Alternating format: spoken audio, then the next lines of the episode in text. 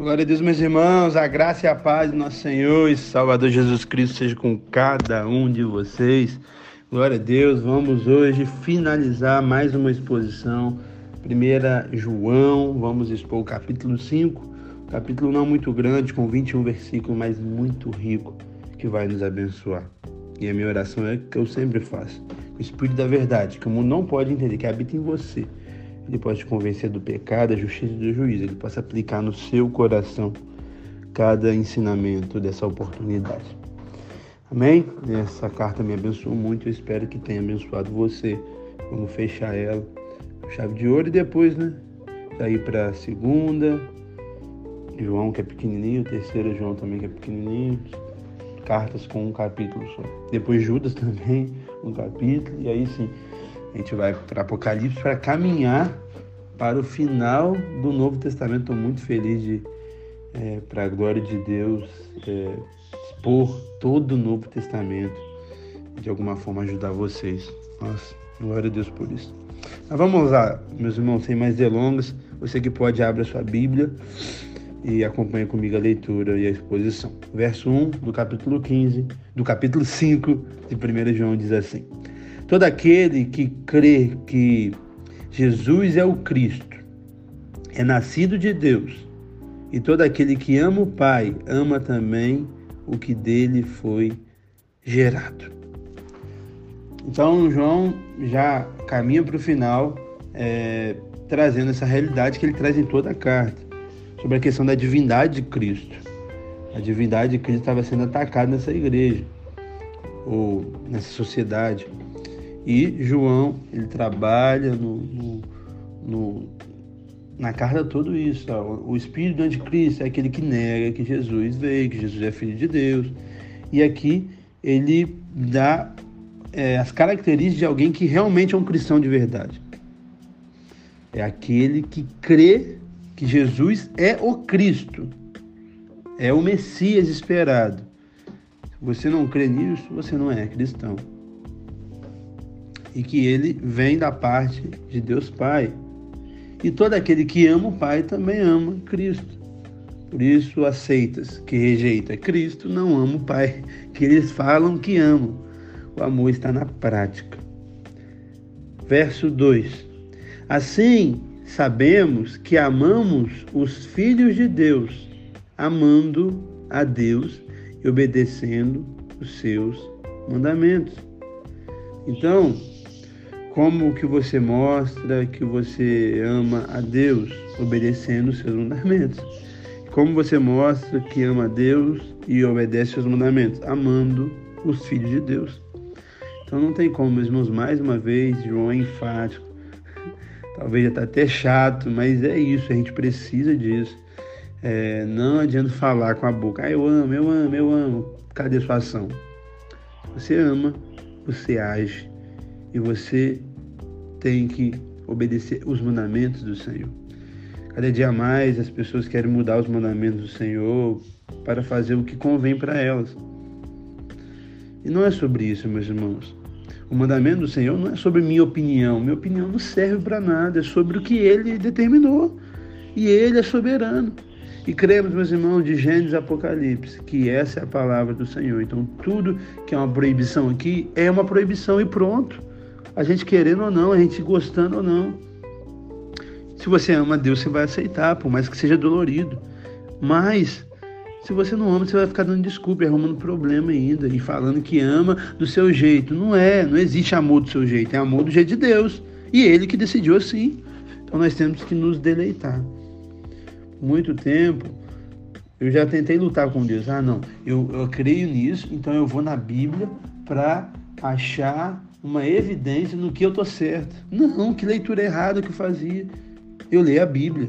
E se a Bíblia me confrontar nos meus achismos, eu vou deixar os meus achismos, mas não vou deixar a Bíblia.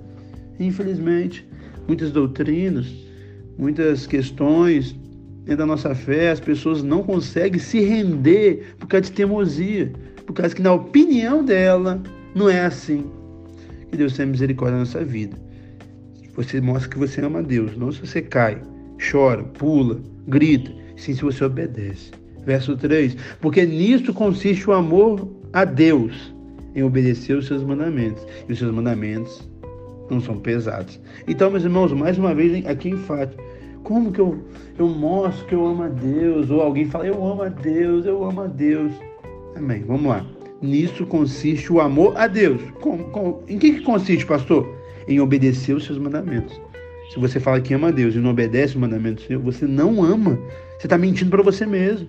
Por isso eu tenho que te dar esse diagnóstico para você se arrepender dos seus pecados e começar a amar a Deus.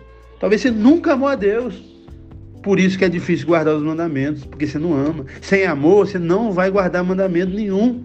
Mas com amor, você começa a caminhar e entender que você deve guardar. E você vai lutar com unhas e dentes para guardar os mandamentos do Senhor. E aí tem um detalhe que a gente não pode deixar de passar ainda no verso 3. Os seus mandamentos não são pesados. O pecado é pesado, meu irmão. Ser escravo do diabo é pesado. Mas os mandamentos do Senhor não é pesado. É leve. Tem alguma coisa pesada, alguma coisa está errada entre nós. Talvez a gente não entendeu ainda. Talvez a gente não ama ainda. Talvez a gente não se entregou ainda. Não sei, meus irmãos, mas não são pesados. Não são pesados. Verso 4. O que é nascido de Deus vence o mundo. E essa é a vitória que vence o mundo, a nossa fé. É isso, meus irmãos. O mundo, algo que também o João fala, é um sistema de valores que fala que você pode fazer o que você quiser, seu corpo, as suas regras, você se relaciona com a pessoa do jeito que você quiser e você acha bem. E você pode casar e descasar, você pode roubar, você pode fazer o que você quiser. Não, não, meus irmãos. Não. A gente segue os princípios bíblicos. E se você é nascido de Deus, é um cristão de verdade, você vai vencer esse sistema. Por mais que você vai lutar, mas você vai vencer e não vai deixar se abater por essas filosofias do inferno. E como a gente vê o mundo? Mediante a nossa fé. Verso 5: E quem é que vence o mundo? Somente aquele que crê que Jesus é o Filho de Deus. Se a gente não crê em Jesus, meus irmãos, a gente não vai vencer o mundo. A gente vai é, se render ao mundo, à filosofia do mundo. Quem crê em Jesus, quem guarda os mandamentos. Então, se você crê em Jesus, você vai guardar os mandamentos e vai vencer o mundo. Se você não crê em Jesus, você não guarda mandamento e não vence filosofia do mundo. Você, na verdade, abraça essa filosofia. Então, acho que a raiz de tudo, acho, não certeza, é precisa amar Jesus. De verdade, não é da boca para fora. Não é se emocionar, não. Se arrepiar, não. Amar mesmo. Amar. Verso 6. Este é aquele que veio por meio da água e sangue. Jesus Cristo, não somente por água, mas por água e sangue. E o Espírito é quem dá testemunho, porque o Espírito é a verdade. O Espírito é a verdade. Então o Senhor, ele deu testemunho. Ele se batizou, ele sofreu sangue, é, suor, é, Getsemane, ou seja mediante o seu açoite, sua morte. E o Espírito Santo, a qual habita em todo crente, ele tem essa missão, uma das missões principais dele, que é testemunhar acerca de Jesus, do Espírito da verdade. Verso 7 e 8. Há três que dão testemunho: o Espírito, a água e o sangue. E o Espírito e os três são unânimes. Em outras é, versões, manuscritos, traz a realidade aqui do Pai, da Palavra e do Espírito. Pai é o Pai, a Palavra, Jesus o Espírito, Espírito Santo, aqui compondo a Trindade. Em alguns manuscritos traz essa realidade que talvez é, faz mais sentido para a gente entender. Verso 9: Nós aceitamos o testemunho dos homens, mas o testemunho de Deus tem maior valor pois é o testemunho de Deus que ele dá acerca do seu filho. Quem crer no filho tem em si mesmo esse testemunho. Quem não crê em Deus o faz mentiroso, porque não crê no testemunho que dá acerca do seu filho. Então é isso, meus irmãos. Mais uma vez, bem enfático. Se você crê no Filho, você crê em Deus, Pai. Se você não crê no Deus Filho, você não crê no Deus Pai. Verso 11. Este é o testemunho. Deus nos deu a vida eterna e a essa vida está no seu Filho. A vida que precisamos, a vida para nos livrar da condenação do pecado que não merecemos está em Jesus, em crer nele. Ele é o único caminho, a única verdade e também a única vida. 12. Quem tem um filho tem vida. Quem não tem um filho de Deus não tem vida. Meus irmãos, se você não tiver Cristo, você não vai ter vida. Você vai estar por aí existindo, mas vivendo, não, meus irmãos, não. Sem o filho, é só morte.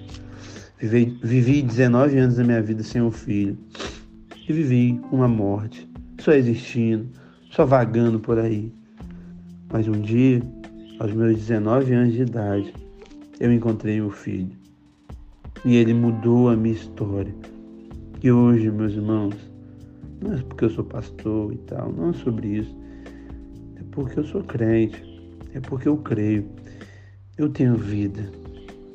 E como ele, ele, ele próprio diz em João, no Evangelho, vida em abundância. Que não é sobre ter dinheiro, ter uma saúde perfeita. Não, é sobre ter a vida que é Jesus. Que ainda que possamos morrer, permaneceremos vivos. Viveremos para sempre. É uma alegria que não dá para explicar é um senso de pertencimento, é um amor, é uma paz. É Jesus. Verso 13. Escrevi essas coisas a vocês que crê no nome do Filho de Deus, para que saiba que tem a vida eterna. Aqui João já está caminhando para o final, finalmente. E aqui ele mais uma vez enfatiza o motivo da escrita dele de toda essa carta para quem crê no Filho, saiba que tem a vida eterna, para não é, esquecer, não duvidar. E você pode ter certeza, meu irmão, se você crê no Filho e crer, é guardar os mandamentos, é amar, é amar o próximo, não é da boca para fora. Que crente, esse crer é, é, dos nossos dias, né? Ah, creio, creio. Não, crer é fazer. Isso que é o crer bíblico.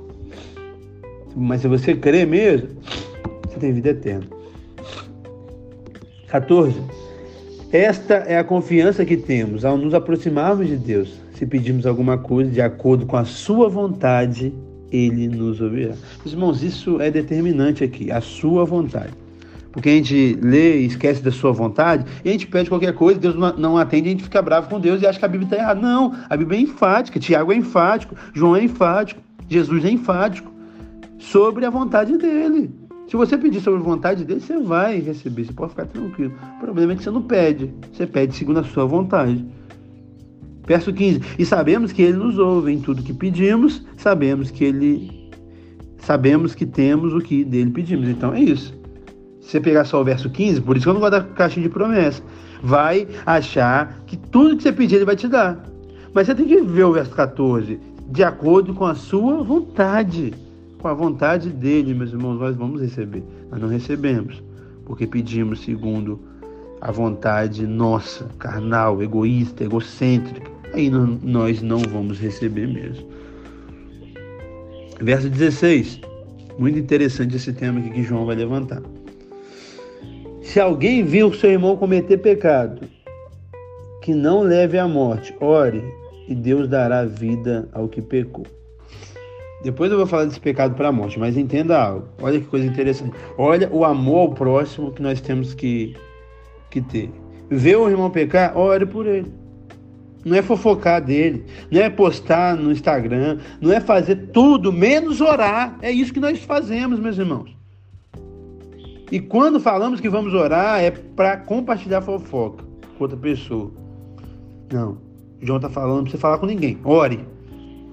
Porque Deus vai transformar a situação. Nós cremos no poder da oração. Então ore. Ore para os seus irmãos que estão em pecado. Não julgue, não condene eles. Ame eles.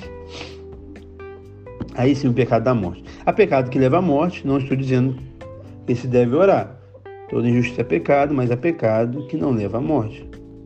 Então, meus irmãos, que pecado que leva à morte? Olhando, analisando o contexto bíblico, e o único pecado sem perdão e a única morte que está disponível, que é a pior morte do mundo, é não ser perdoado dos seus pecados, é a blasfêmia contra o Espírito Santo. Que é provavelmente o que você. É provavelmente não o que você acha que é. Tem muita gente que acha que, que compreende totalmente errado. E o contexto de Mateus 12 é muito claro de falar o que, que é. Mas a blasfêmia do Espírito Santo é você negar de maneira deliberada a obra de Cristo. Não só negar, atribuir a, o poder de Cristo a Satanás. Eu preguei uma mensagem dessa, se você quiser aprofundar um pouco mais, eu te mando o link da pregação, tá bom? E aí você vai aprender muito mais, não vou me deter aqui, mas é isso. É o único pecado sem perdão. Porque não adianta orar. Se a pessoa é, tem o seu coração fechado. E é isso. Verso 18: Sabemos que todo aquele que é nascido de Deus não está no pecado. Aquele que nasce de Deus, aquele que nasce de Deus o protege, o maligno não atinge. Então, a evidência que somos filhos de Deus, que estamos em Deus, que cremos em Deus, é se nós não vivemos no pecado, por mais que vamos pecar, mas nós não vivemos na prática. Né? Podemos ter atos e não uma vida pecaminosa.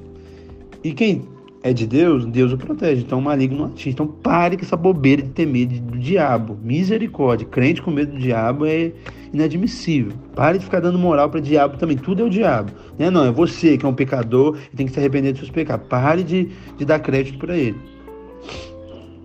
19. Sabemos que somos de Deus que o mundo todo está sob o poder do maligno. Então, esse é um contraste.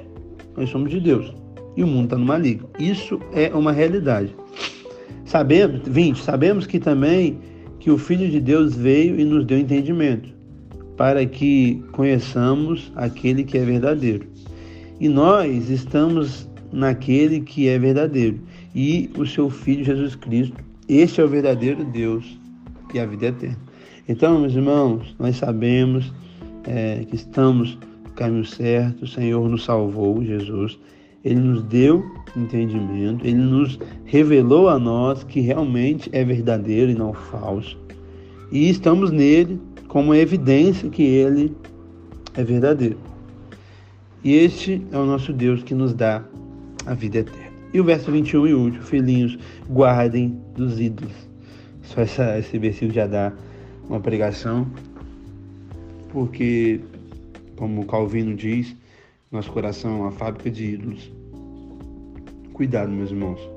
Talvez seu filho se tornou um ídolo, seu marido, sua mulher, seu pastor, sua igreja, seu trabalho, sua profissão, um sonho que você tem. Cuidado, guarde seu coração. Nós somos mestres em levantar ídolos. Não existe nenhum digno de ser ídolo no nosso coração, a não ser nosso Deus e único Deus, Jesus. Amém?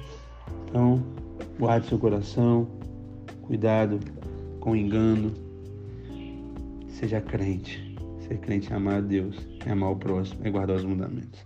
Deus te abençoe. Te espero em 2 João.